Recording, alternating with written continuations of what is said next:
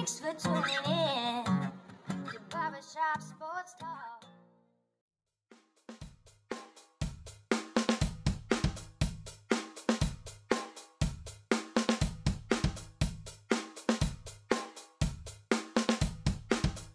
Oh, thank you all for tuning in to the 385th episode of Barbershop Sports Talk with me, your host, Daryl D. Lane, as always, wherever you are. However you're listening, I want to thank you for making me and this show part of your day, whether it be via Spotify, iTunes, Stitcher, Apple Podcasts, Google Podcasts, iRadio, SoundCloud, Pandora, whichever podcasting app or platform you may be listening to me via. Being recorded from Buffalo, New York, per usual. Gonna have Ben Kieran on host the Sports Culture Podcast to r- preview conference championship weekend in the NFL. Also, we'll get into a little bit of college football as always. Always try to do that when Ben's on because Ben's a big college football guy. And uh, NFL news and notes. Head coaches being hired, head coaches being let go, stepping down. Also, uh, just some general football talk. I haven't gotten Ben's opinion on the Chiefs Bills game, stuff like that. But before we get to all that, I'm going to give my shameless plug as always. First time listener, thank you. But subscribe and follow right now. Also, share this podcast with your friends and family, whether it be via Reddit threads, Facebook groups, etc., etc. Check on the description below. Specifically, if you use Spotify, you can click on the timestamps and it will send you to whichever part of the podcast you would most like to listen to.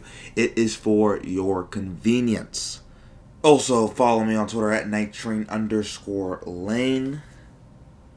And subscribe to my YouTube channel. Just type in Daryl Lane. You will find that I post 35 minute clips of this podcast right here, as well as my syndicate show outside the shop. And lastly, if you have Apple or iTunes, then give me five stars and a great review. And for some odd reason, if you don't like the podcast, then don't worry.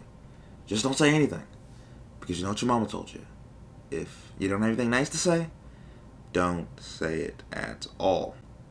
And now, before we get to Ben, we're going to do one of my famous Daryl Lane monologues. So, Tom Brady, uh, a goal of his was to play till he's 45. It looks like his supermodel wife and his kids are, you know, maybe changing the math on that equation.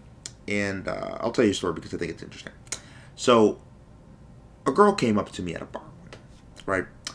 Tells me I'm cute, grabs me and everything, and I'm like, oh, it's on. And guys, you know what that means when you're like, oh, yeah, that's it's on. And in life, and this is something that a lot of people fail to realize, things change. People change. People change their minds. Uh, there ends up being different influences to cause people to change their minds, right? And this girl ended up kind of recanting on her initial interest because she's like, oh, you're 22, you're 23, oh, I'm like 32, 33. This is like a 10 year difference. And she kept bringing it up. And you could tell, oh, okay, this is something.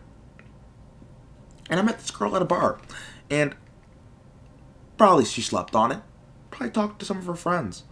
And at the end of the day, it probably sounded really cool in the moment to be like, hey, okay, I think this guy's cute. Let me go up and talk to him. And they're like, oh, he's 23, 22. And like, okay, that's fine. You give him your number. And then after that, you sleep on it. You think about it. You talk to your friends, talk to your coworkers. And they're like, oh, you don't want to be a cougar. Oh, you don't want to talk to somebody that age. And then it's like, eh, maybe I don't want to do it. Also, the drinks are flowing. The drinks aren't flowing when you wake up in the morning, and then you think about your decision, and you're like, yeah, probably not the best thing in the world. And that's fine, because, right, people are entitled to change their mind. I change my mind all the time in terms of how I view sports, in terms of how I view life. What I thought about somebody like Josh Allen four years ago isn't what I think about Josh Allen now. How I evaluate quarterbacks a year ago isn't how I evaluate quarterbacks now. I'm consistently evolving and changing. I think we all should do that. So then we get to Brady. Like I said, Brady wanted to play till the age of 45 right now. He's 44, and then life happens. The kids are like, Dad, we miss you. His wife, supermodel wife, Gisele says, Hey, babe, I'm tired of seeing you get hit over and over and over again. Tom Brady himself gets thrashed by the LA Rams on national TV, and he's pretty beat up. And he's like, in that moment, do I want to do this? Because it's very easy to say, I'm going to keep playing when you walk off, you give Bill Belichick the two piece, you say, F you, you doubted me. I won. Went to Tampa Bay in a year and turned this franchise around. I proved everybody I could do it. I reached that mountaintop again. Real easy to say, I want to keep playing.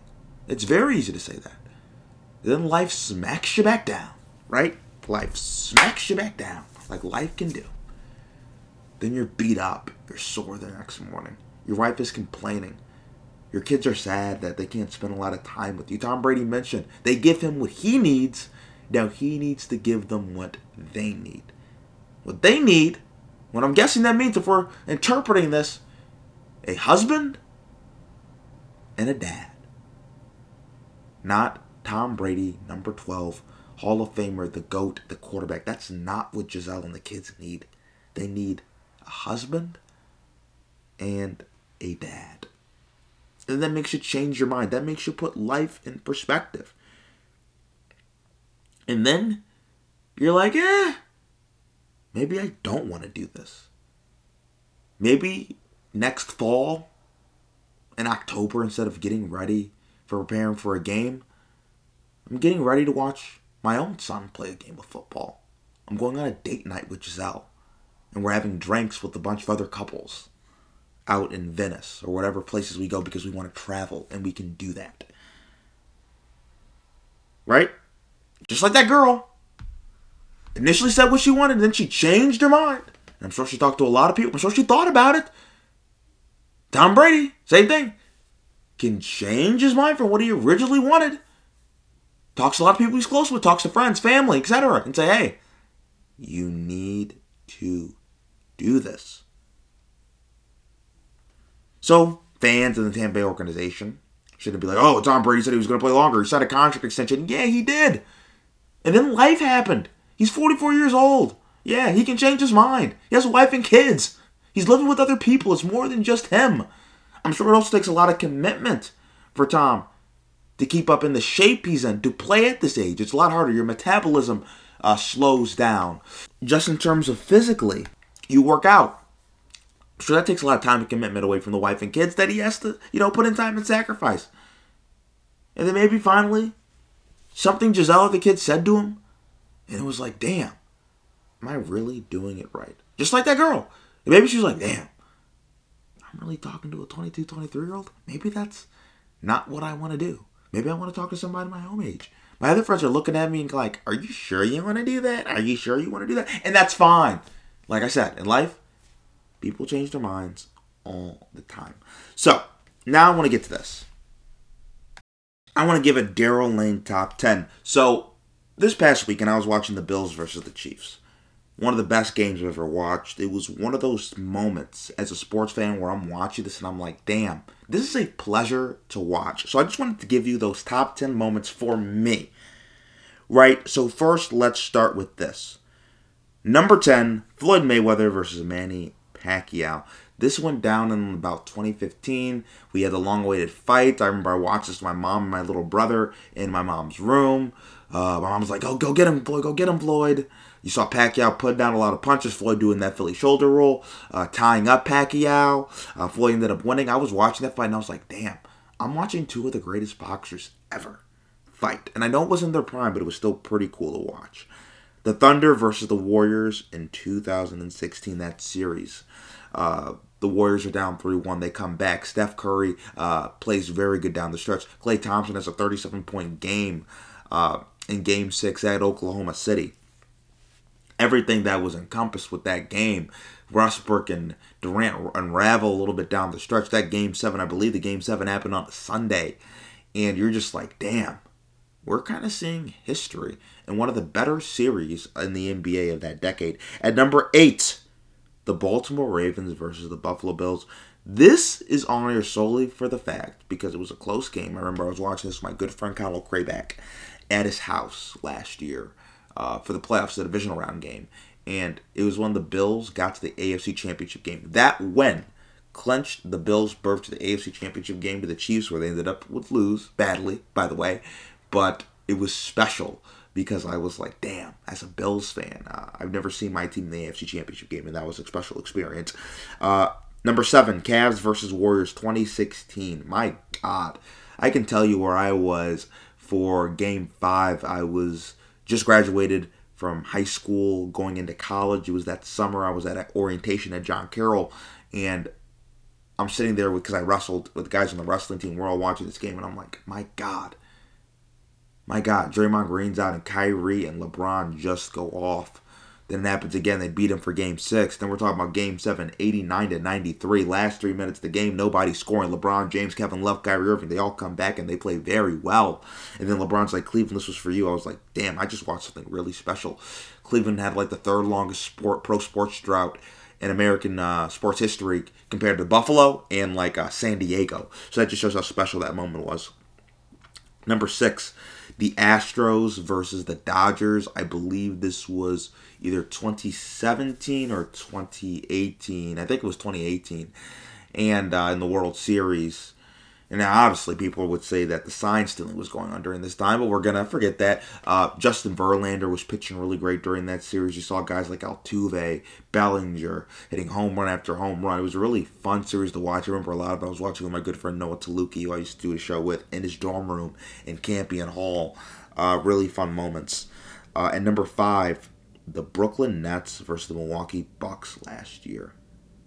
Watching Kevin Durant just ball out of control was a pleasure to watch. I'm just like, my God. Like, this guy's having Giannis at the podium, and he's like, man, this is the best player in the NBA. There's nothing I can do to stop it. Uh, it was special. All the way to game seven, where I'm at a bar watching with my friend Patrick Stein, and we're watching and we're seeing this game. Kevin Durant has his foot on the line slightly. Giannis having big rebounds, overtime. Like, just such a special game and watching just greatness on full display. Two great players in Giannis and Kevin Durant playing, Khris Middleton, James Harden gutting it out there. Uh, just super fun. Uh, at number four, I'm going to go with Clemson versus Alabama 2016. Uh, actually, this will be 2017. I was a freshman in college when I watched this. This was the second time of the Clemson versus Bama rivalry. Uh, Bama won the first time. This is the second time with Deshaun Watson. To watch Deshaun keep coming up again and again as he's getting hit in the ground, and you're just like, damn. And then they end up scoring on the last drive. You just saw the toughness, the will, the desire to win, and it was really, really special. Really special. And I'm like, that guy's gonna be able to play in the NFL. I fought people who said Deshaun couldn't play in the NFL. And that was that game when I'm like, we're watching somebody who has the poise, the toughness, the ability uh, to play in the NFL long term. And number three, the Bills versus the Chiefs this past Sunday. As I'm watching at a bar with my friend Silas Garrison and Conal Craybeck, there's angst in the room. People are screaming. People are yelling. You're wondering what's gonna happen. You see Tyreek Hill break break it for like a 60-yard touchdown where he makes one guy miss. Then he beats three guys for the angle down the sideline. Josh Allen responds with two great drives, a great uh, two point conversion. Then you see Patrick Mahomes, 13 seconds left. No problem. We're the freaks of the world. We can do it. We get all the way in field goal range. Then they score in overtime. That street, when you got out, was silent. But during that game, I'm like, I'm watching something special. Silas is screaming, like, ah! Silas is screaming. And you're like, oh my God. And then people are screaming in the bar.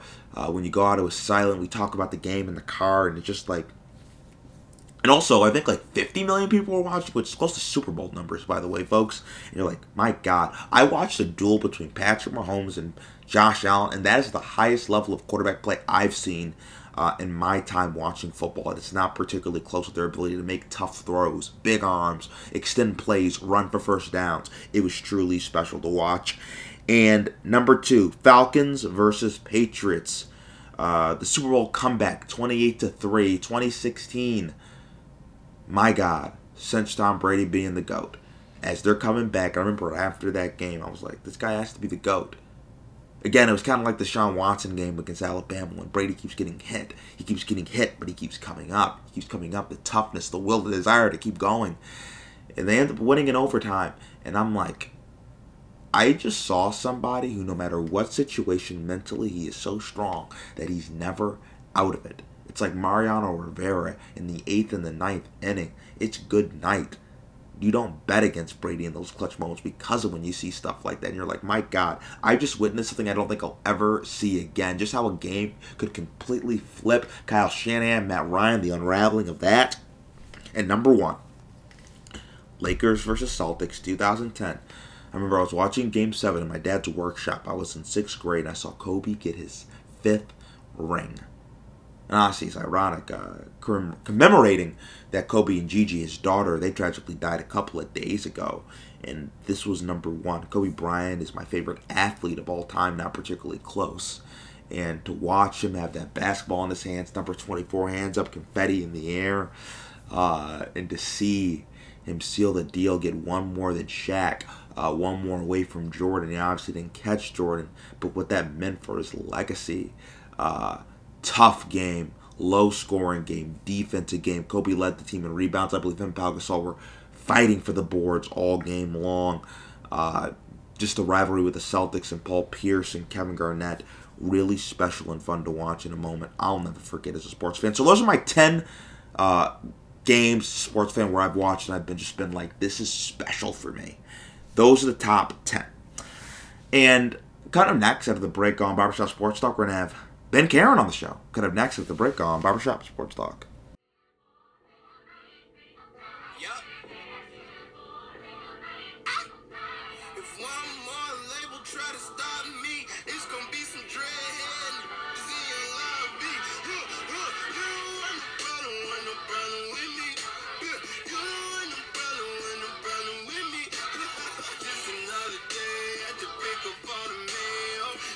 Oh, we're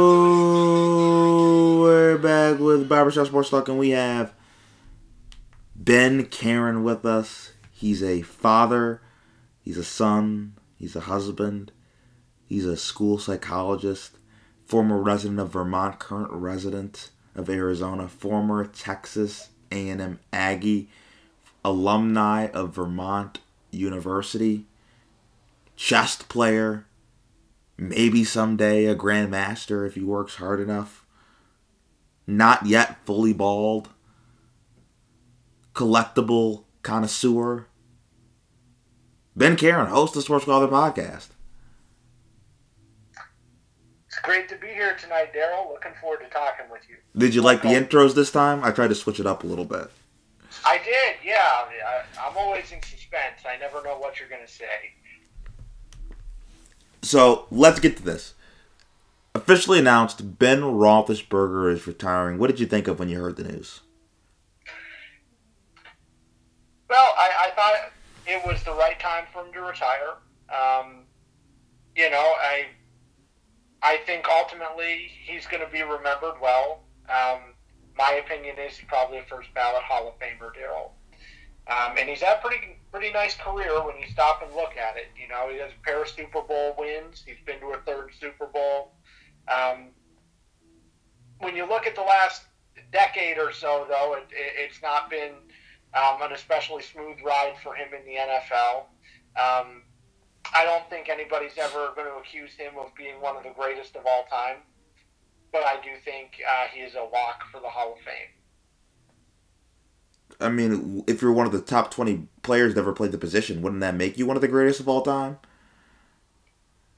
I guess it's just in what your definition is. I'd probably say, uh, you know, you got to be top five. Oh. Okay, I guess my greatest of all time is pretty expansive, more expansive than your list. Uh, also, did you ever did you think there was any chance he would come back?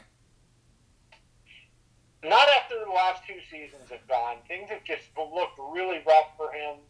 And to be honest with you, I mean, I just think at this point in his career, he looks like he's kind of physically shot. You know, he reminds me somewhat of other quarterbacks that we've seen on the decline.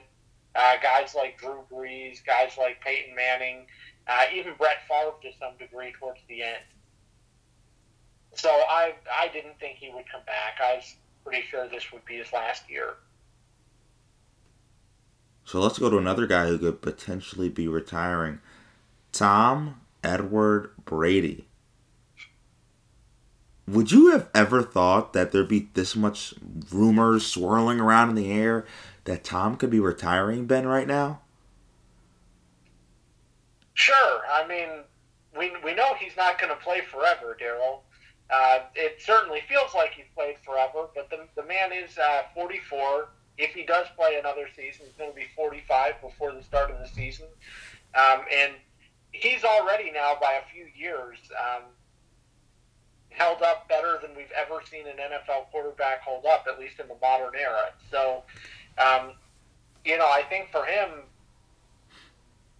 every postseason, you know, going forward is going to be a discussion about this, even if he decides to come back. I was shocked because he had always said he was going to play till 45 pretty clearly. And the way he was playing, I think Gisele, the kids got to him, Ben. Because even the tone, because the last few years, it's always been like, I'm coming back, I'm coming back. This is the first time that it's been like, I might not be coming back. I do think, you know, at some point you, you have to look at yourself in the mirror and try to balance things out. Um, you know, especially when you're an NFL quarterback, that is a lot of time away from your family. Um, and it's easy in life to get distracted by a lot of things um, and kind of ne- neglect that part of life if you're not careful. So I, I think he's kind of, family's put him in check a little bit. Um, and I do think if he does come back, Daryl, next year would be his last year. And that's what I predict will happen. I think he's going to play one more year. I think he's going to pretty much announce right up front, hey, this is my last year. Um, I think his family will honor him in doing that, and I think um, I think it's going to be very good for the league. And I think he wants to have one last opportunity to try to see if he can win another Super Bowl. But the thing is, he's still so good. Could you? I don't know if I could see him if he feels like he still has more to give. And I don't think it's because he doesn't love football anymore. I think it's more so that there's other things that are pulling him. Oh yeah, no, I certainly agree. I mean, I was looking at his stats for the season, and yeah, pretty impressive, Daryl. Ben, it's hard to walk away like that because here's the thing: he one, he really loves what he does, right? He's found his dream job. It truly makes him happy. He gets paid a lot of money to do it. Right? Like, those are things that you can't just find again in a second act. Like, he's never going to enjoy anything. I mean, you know, spending time with your family, that's cool, but he's never going to enjoy any job he ever does again more than this. Probably not. I mean, he is very good at it. You know, he, he and he's good at it. That's another thing. He's really he's elite at it. It's his dream job, and he gets paid a lot. Ben, for if you tell tell most people in America those three things, they would do that till they're eighty. Probably, man. Probably. I mean, he playing at a very elite level still. I believe he led the entire NFL in, in touchdown passes this season at 43. 43 passes, that is, for touchdowns. and also, I, I do think part of the Tom Brady Guerrero thing is they want to see how long they can actually take this TB12 method, how well he can actually keep playing. I think that's also something why Tom Brady does keep playing. I think he does like keep proving to himself like I can still do this. I think that is part of his thing and his competitive drive. It's almost like he's competing with himself, like man versus self. Oh, absolutely. You know, I think I think he realizes he's one of these people that's kind of breaking down the barrier. You know, if if Tom can play until he's 45, I think there are other players that are going to obviously try to copycat his method, and um, he's looking at trying to allow people to elongate their careers. And I've even heard him say a couple times till 50. I think that's a little bit of a stretch, but I don't know if this is. I, I just think this is very interesting because I don't think he wants to do this, and he seemed very emotional when he was talking about it, like he was very torn. Right. Well, I know. Um, I believe it was on a on, on a podcast. You made some kind of a comment like, um, "It's not always what I want, but it's what my family wants."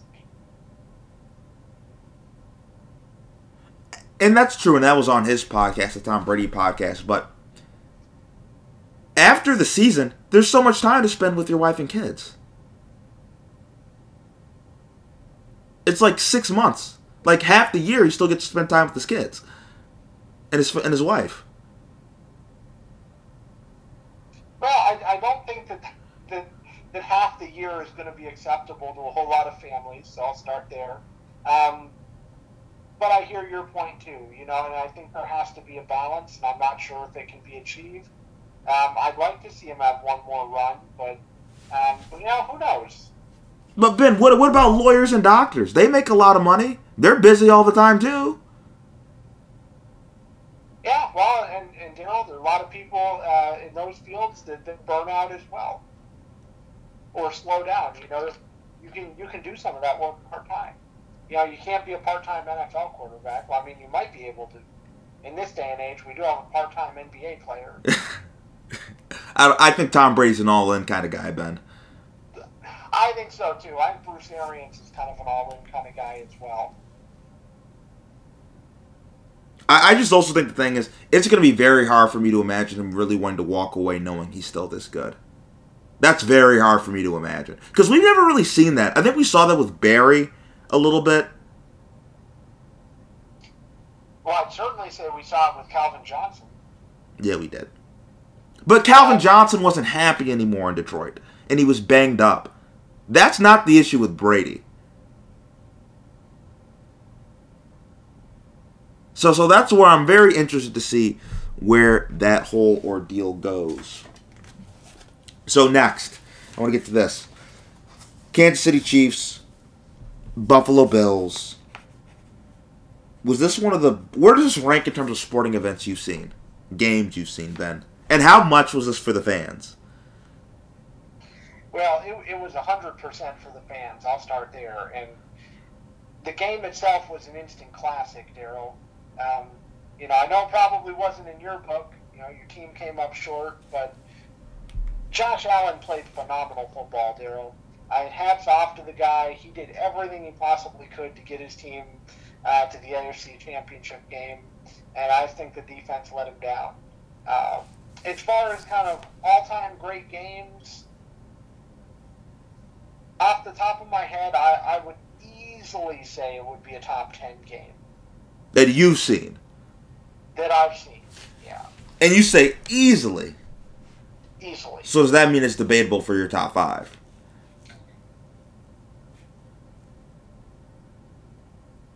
It could be. It could be. I would not say it's it's one of my top two or three, but a- after that, I think it gets um, a little bit more debatable. So what what did this game have that you love so much, Ben? Well, it just had really high level quarterback play from, from both Patrick Mahomes and Josh Allen. Um, and, and, you know, uh, we just saw suspense. Um, what's going to happen minute to minute? Uh, great for the fans. Um, we just we saw people taking big risks, taking big shots. You know, uh, Daryl, with your Buffalo Bills, they converted on a couple fourth downs to get that go ahead um, score late in the game with 13 seconds left. So they had to take some risks. And then uh, Kansas City took some risks to get up into field goal range. Um, just a really interesting game uh, and really exciting for the fans. A couple of really good teams out there competing. Do you think Josh Allen versus Mahomes is now a debate? Well, I think it's essentially going to be the new um, Peyton Manning versus Tom Brady. I, I, I think it's that good, Daryl. So you were impressed by that game, Ben. That that that impressed you. Well, I was impressed with aspects of it. I was impressed with the quarterback play. Conversely, I was not very impressed with the defensive play out. that is very fair. You know, most fans they don't like defense. I like defense too. I mean, I think that that helps make some of the games exciting. Um, when there are some big defensive plays happening out there, um, but it, w- it was very exciting.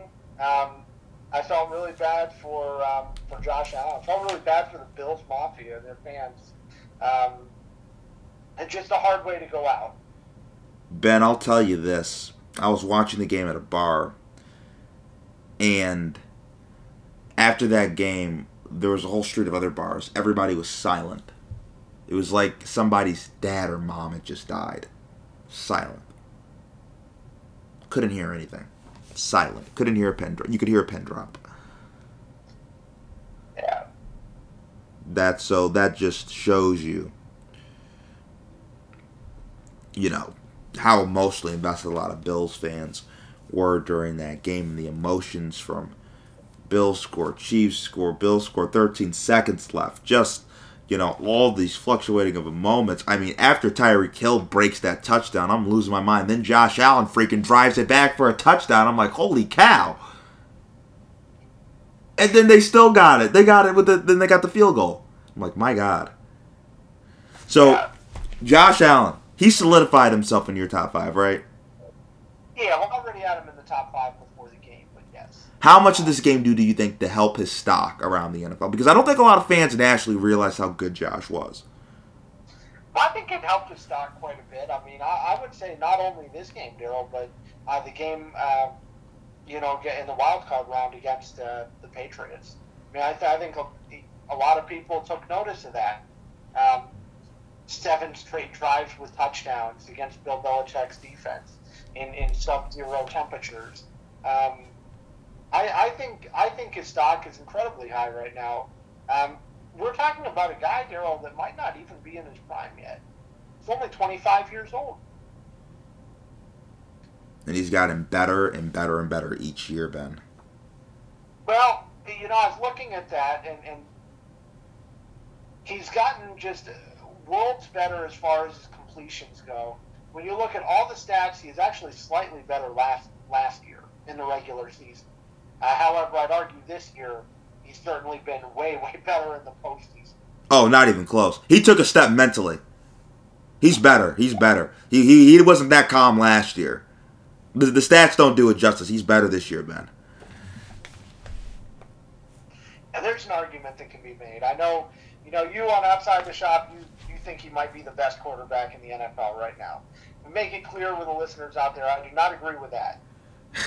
I said I wouldn't have an issue if somebody comes up to me and they say Josh Allen's the best quarterback in the league. You're not going to hear much debate from me, Ben. Now, I would not. I don't think he's the best QB in the league. I don't think that makes a whole lot of sense right now, based on based on who else is in the league. Um, you know, right right now, I would I would say for sure um, he he's still kind of I would say probably in the in the bottom of my top five. Here's what I'll say. Here's and this was the point I was trying to make to you before. He his his best is as good as anybody's best. His best is as good as Patrick Mahomes' best.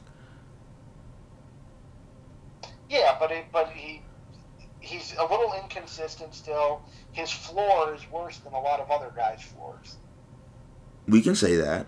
I'm fine saying in, that. in But, in my opinion.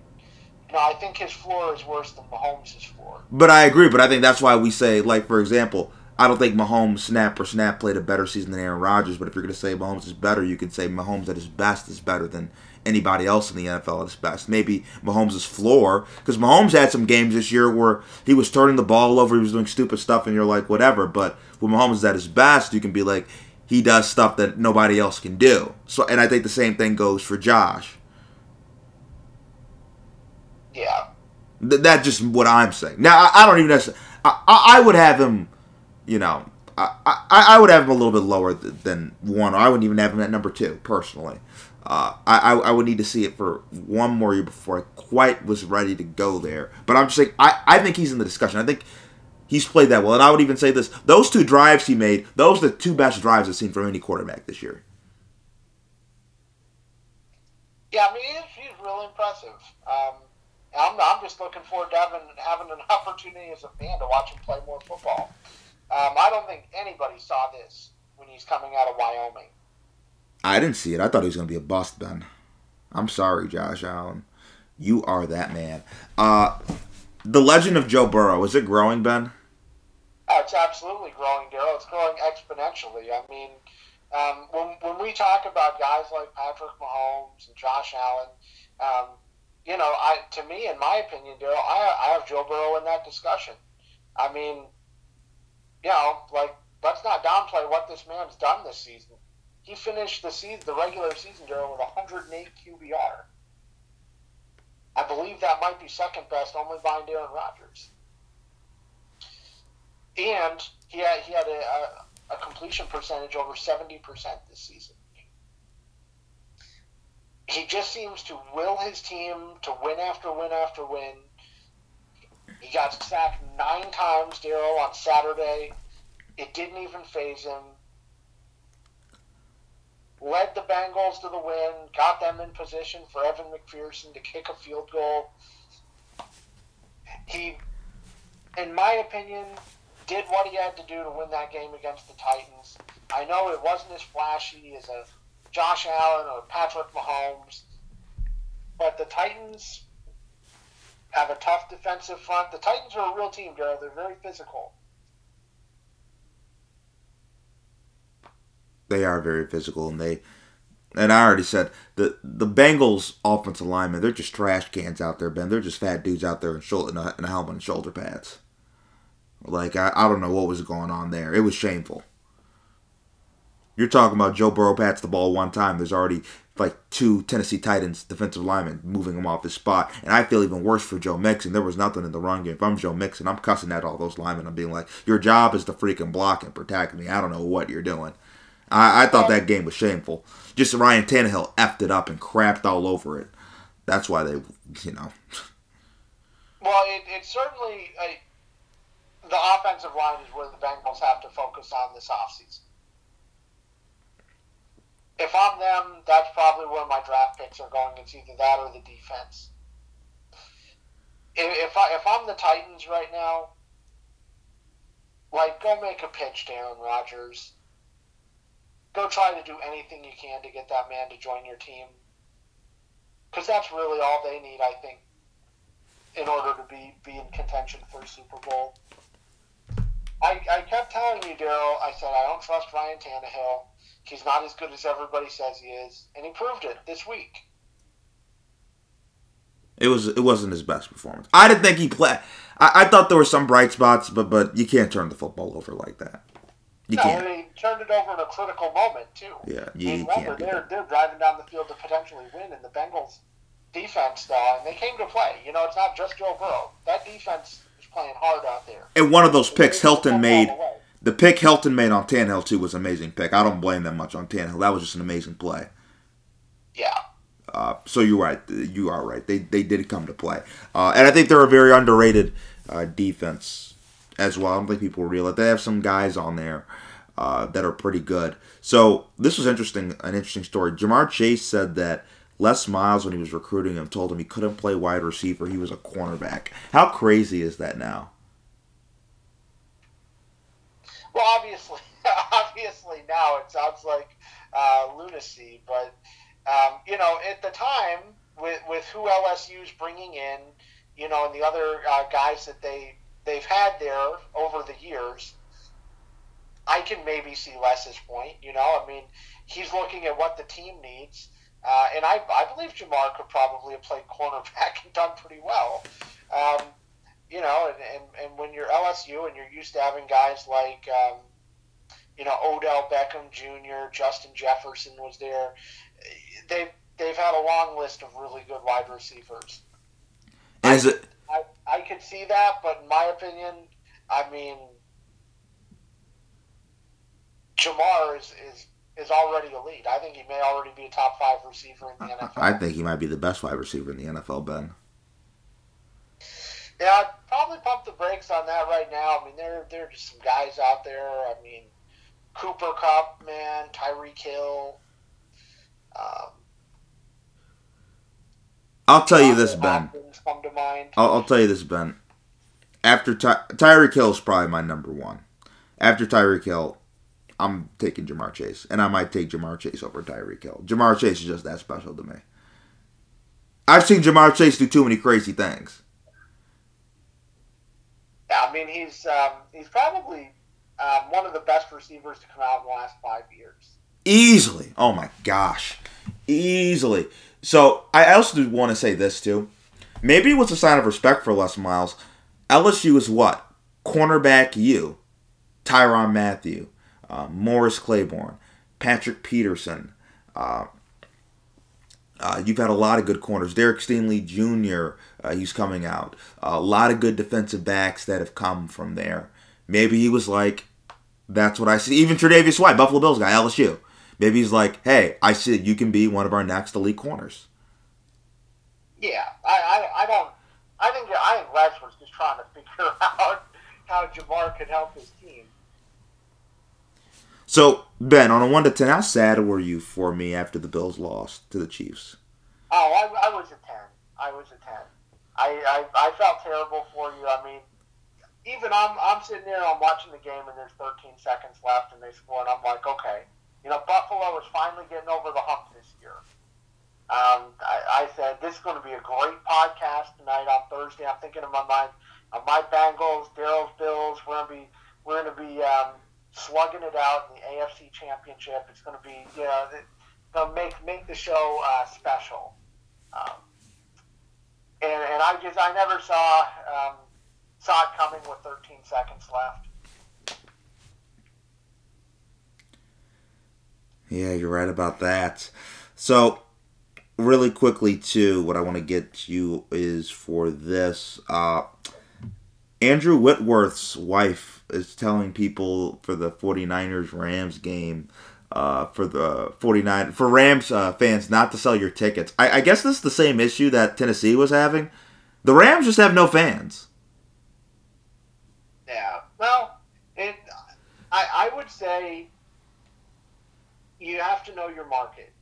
In Tennessee, I guess it doesn't make a whole lot of sense for the people to sell their tickets, but you know, in Los Angeles, there's a lot of things going on. Uh, you know, on the regular, a lot of movie premieres, a lot of sporting events, things like that to choose from. Um, Clubs, I- bars, restaurants, you know. I, I just think it's really sad though that they have to go to these kind of links to get people to not sell their tickets. For for for Ben, what type of you're all about the playoffs, you're all about the big games. A what? An NFC championship game? Yeah, I mean, and and, and like, let's be honest here. This is this Rams team is an interesting team to watch. I mean, they've got they've got some star power here. We're talking about a team, Daryl, with uh, you know, ar- arguably one of, in my opinion, one of the most intriguing uh, head coaches out there, and Sean McVay.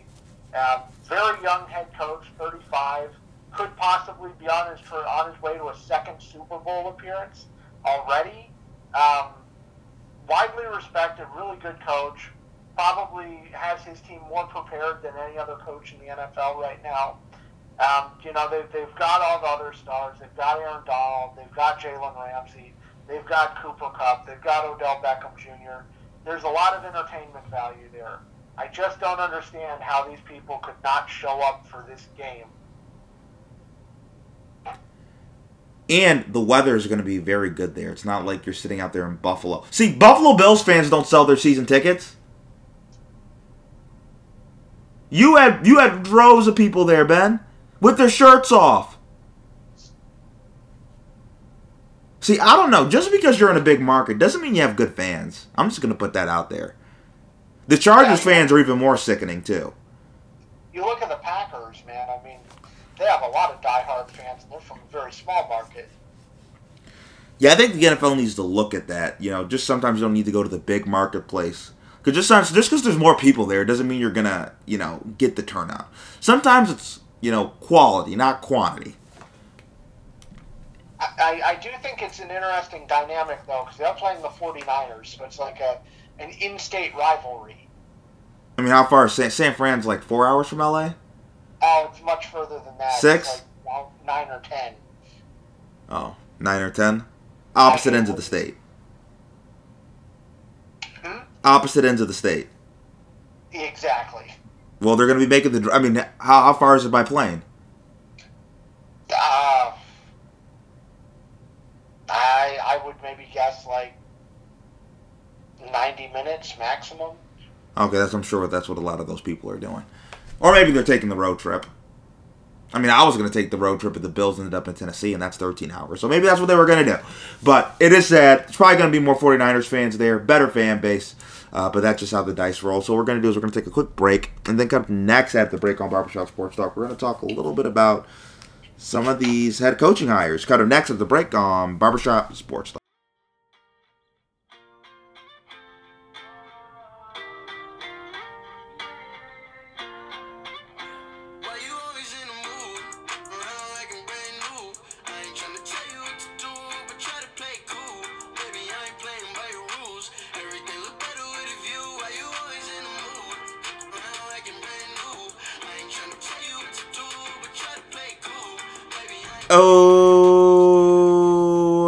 With Barbershop Sports Talk. Have Ben Karen with us, host of the Sports Squabbler podcast. So, Ben, let's start with this.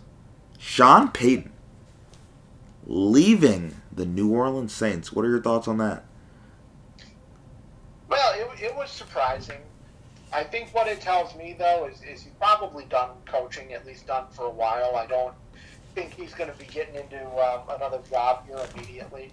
Um, I think he kind of looked around at the Saints, and, and he saw a lot of problems. Um, he gave it his best shot this year. They missed the playoffs. Uh, quarterback situation was not stellar in New Orleans. Um, they've they've got some kind of ongoing issues with Michael Thomas. They have cap issues, and I think he said, "Okay, you know, this is this is my time to kind of step away from this. Um, while my legacy is still intact."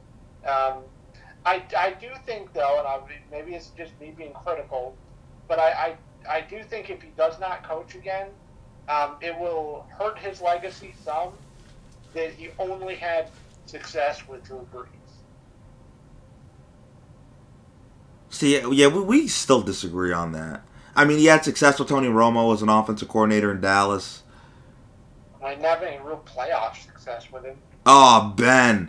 He, an undrafted free agent who ended up being what? A multiple pro time Pro Bowler? That's pretty impressive. People forget, Yeah. Tony Romo was an undrafted free agent. It's not why you play the game, though. I'm, well, I was an offensive coordinator. Your job is to make the offense as efficient as possible. That's what they pay you to. That's what they pay you to do. If you're an offensive coordinator and your team's not scoring any points and your team wins, you're going to get fired. So are you just trying to tell me basically all those years it was the defense For what? that held the Cowboys back? I mean, the defense wasn't very good. Was it? When Sean Payton was there as an offensive coordinator, the Cowboys' offense was very good. Well, I mean, he was there when Bill Parcells was there, right? Yes. Yeah, Bill Parcells knows how to coach. You know, I, Well, well, you just didn't have any playoff success. yeah, well, I, I, I guess that they were on their way to having playoff success um, up in Seattle until um, your guy Tony Romo, that you talked to highly of, had a little bit of a problem. so let's go to But this. that's all right. Yeah, we don't have to talk about that. Tony Romo's not even my guy. I'm not even a big Tony Romo fan. Uh, Nathaniel Hackett to the Broncos. Thoughts on that? I think that's going to be interesting. I, I don't know if Nathaniel Hackett is going to be able to hack it as a good coach in the NFL, but we're going to find out. Um, it is intriguing, Daryl, because he has had success um, at Green Bay, obviously, through 13 and 3 seasons, working with Aaron Rodgers, offensive coordinator. Uh, and he even had some success in Jacksonville that a lot of people might not remember uh, with the likes of Blake Bortles. Uh, and he helped that team make the AFC Championship game. So um, I'm, I'm intrigued. I'm intrigued, and I, I like what Denver did here. Um, we're, we're in this trend where we're kind of moving towards more offensively minded head coaches. Uh, so it just makes sense to me. Now, I do want to put this out there. He was not the play caller in Green Bay. That was Matt LaFleur, but I'm sure he had a lot of say in their offensive game plan, and I'm sure Matt LaFleur took a lot of his ideas, and he was obviously working with Aaron Rodgers and players in the offense regularly since he was the OC. But he was not the one calling plays. I just want to put that out there. He was the play caller in Jacksonville, though. He also was the OC for the Buffalo Bills when Doug Marone was there as well. And they had a couple very solid seasons under him. Uh, I think what is interesting about this is Nathaniel Hackett. You know who he's really close to, Ben? Aaron Rodgers. Yep.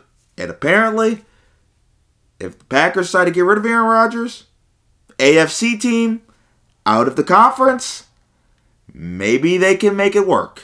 And if Aaron Rodgers goes to Denver, that's a interesting scenario because Denver has a team that if you give them an elite quarterback, then they're they're they're right to being a 12 win team.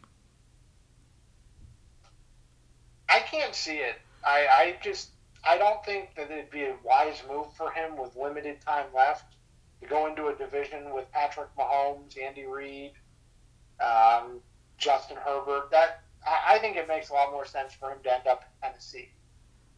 Well, I don't. I don't think he can end up. I think Tannehill staying in Tennessee for one year just based off of like his contract. I think. I mean, obviously, if Tennessee could swing it, they would. But I think I think you do whatever you got to do to get Aaron Rodgers. I mean, if you're the Titans, because it's clear Tannehill's holding your team back. I just don't see the Titans doing that. I, I don't see monetarily they're doing that. I think they're still on the hook for so much money with Tannehill that I, I just couldn't see them doing that. Monetarily, it wouldn't be a smart move. I mean, in terms of going for it now, you could argue that. But I think Aaron's also going to want to go with someplace with somebody he's familiar with. That's also why the Hackett thing probably works, and it's the AFC, which is what you're going to have to look for. Because I think Aaron is going to want as much familiarity as possible. Uh, so it also depends how he vibes with whoever's calling plays in Tennessee. Because if he doesn't like that guy, then he's not going to go there. Well, I mean, he I, to your point, he's probably also seen, um, you know, a guy like Peyton Manning, who at the end of his career went to Denver and had success. That opportunity exists for him there. That's very true. And Denver's one of the more blue chip franchises in the NFL.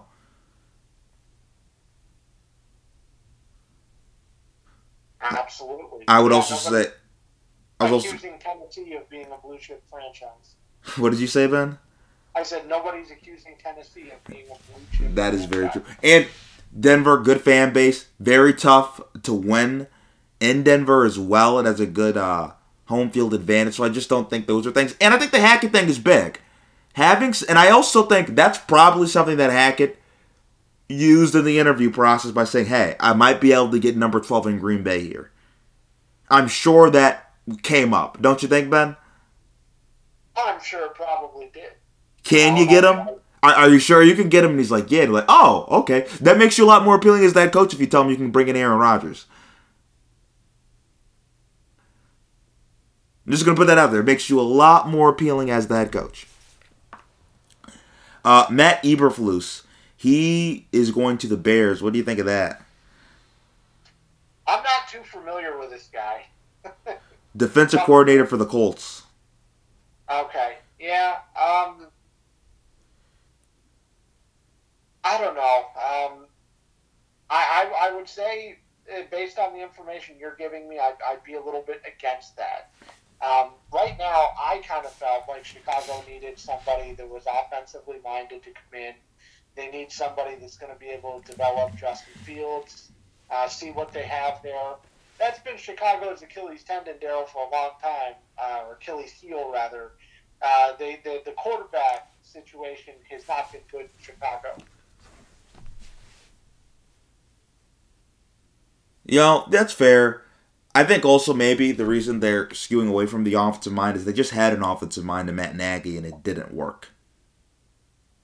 So maybe what they're going to do is build their team up. They have a defensive guy, and maybe you get in. It. He brings in an OC that's pretty good. Like- Like, that possibility can exist. Because the one thing I will say is I think we overrate the offensive mind. Like you need an offensive mind, you need an offensive mind. You can't just have an offensive coordinator. like that is a thing too. You could just do that. Sean McDermott has Brian Daboll. Bill Belichick has Josh McDaniels. Even Matt LaFleur, who's his offensive coordinator. Nathaniel Hackett. Uh, Sean McVay, his offensive coordinator. Kevin O'Connell, who's going to get a lot of head coaching looks. You can have an off. You can have a good offensive coordinator too. That's it's not against the rules. I swear. It's it's intriguing though. There's still some big names out there that, that haven't been been hired yet. And Shaquille O'Neal says the Dallas Cowboys should hire Deion Sanders to replace Mike McCarthy.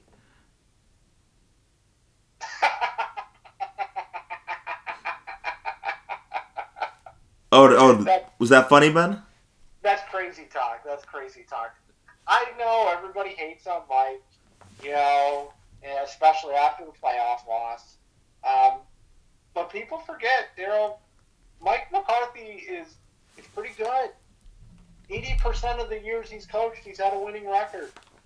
You're not just going to find that. We don't even know if Deion Sanders can really coach. I mean, much less coach on uh, in the NFL. So. Um, I, I'm not sold on that. I'm not sure that Deion is uh, is going to have a lot of success at motivating NFL players. I think that that's a lot different than working with college kids. Um, you know, and I mean, uh, Deion's young enough where I think if he if he can show some promise in college, yeah, maybe maybe he'll get an opportunity. But right at this moment, I, I don't see the benefit of, of hiring him over a guy that's a proven winner in the NFL. Well, I will say this: a lot of these NFL guys, they do know Deion. Like a lot of these guys go to Deion for advice. So I mean, it's not like he wouldn't have problems, you know, talking to these guys and conveying things to them. Yeah, I'm not sure that he's there on a scheme level though. On what? Like, like as far as game planning, Oh yeah, I mean, I don't. Yeah, that's that's very true. I, I believe McCarthy is better at that than people give him credit for. Um, you know, however, the, the problem with him is he's just a little bit. He, he just needs to button it up a little bit. Be a little. He's a little sloppy, especially with like time management in that game against the 49ers. Um, Colin Cowherd this week, he's funny, saying uh, the the timeouts just fell out of the back of the truck for the Cowboys while they were cruising around. Um, and I, I'd say that's kind of accurate, you know. So he just he has to button it up a little bit, but I, I, I do still believe in him, and I mean, I, everybody wants to write him off, and I just don't understand it. So let's get to this predictions. Uh, Chiefs versus Bengals. Ooh, uh, this is tough, Daryl. I'm I'm gonna go here um, with the Cincinnati Bengals. I'm going with my heart over my head. Uh, there is just something here, Daryl, that tells me that Joe Burrow is going to go get to the Super Bowl and have have an opportunity.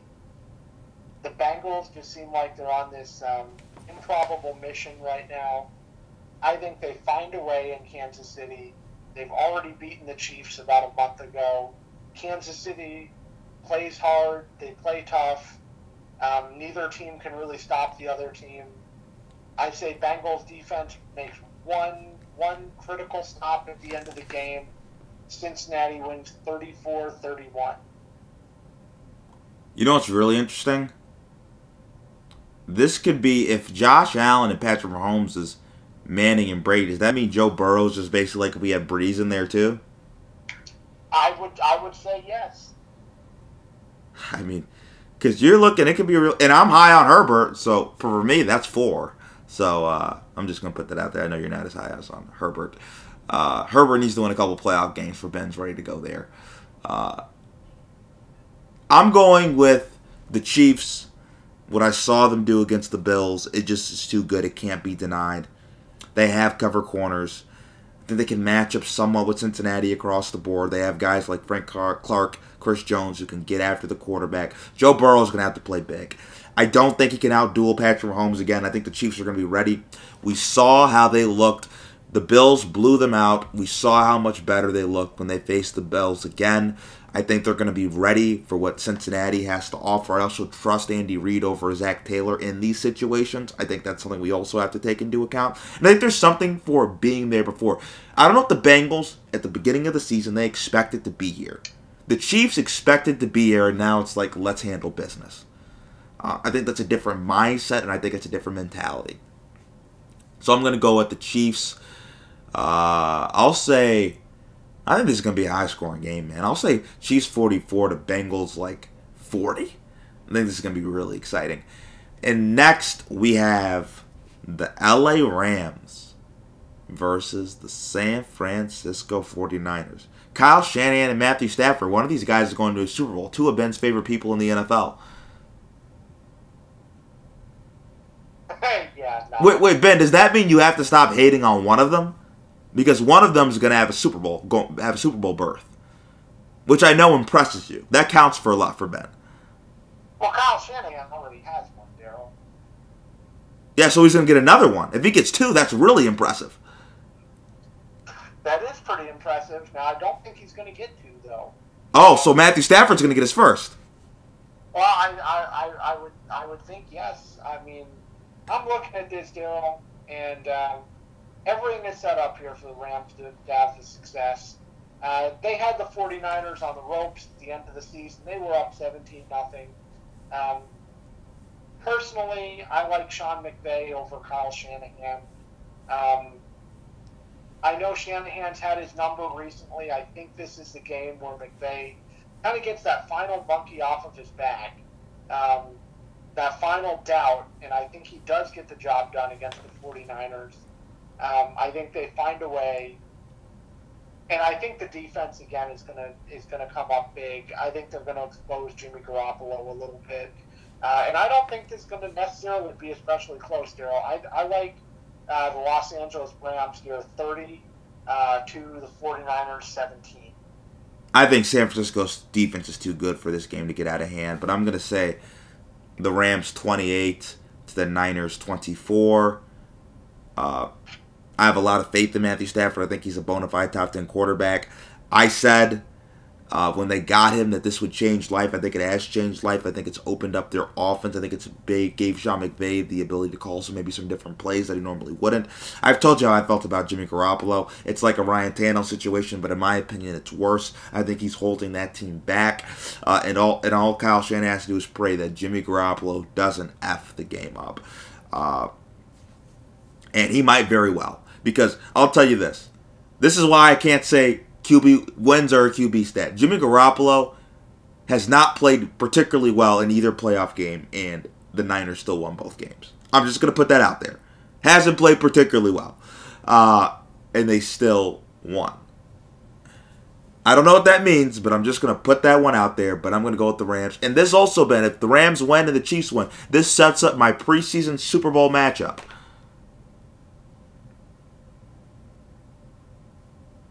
So very excited about that. That would be impressive if you're able to predict the, Super Bowl matchup. So Ben, I want to thank you for coming on the podcast, man. I appreciate it. Hey, anytime, Daryl. Can't wait to watch uh, these conference championships this weekend. And once again, I want to thank Ben Karen, host of the Sports Weather podcast, for coming on the show. Always appreciate it when Ben can come on. And I want to thank all of you for tuning into this episode, the 385th episode of Barbershop Sports Talk.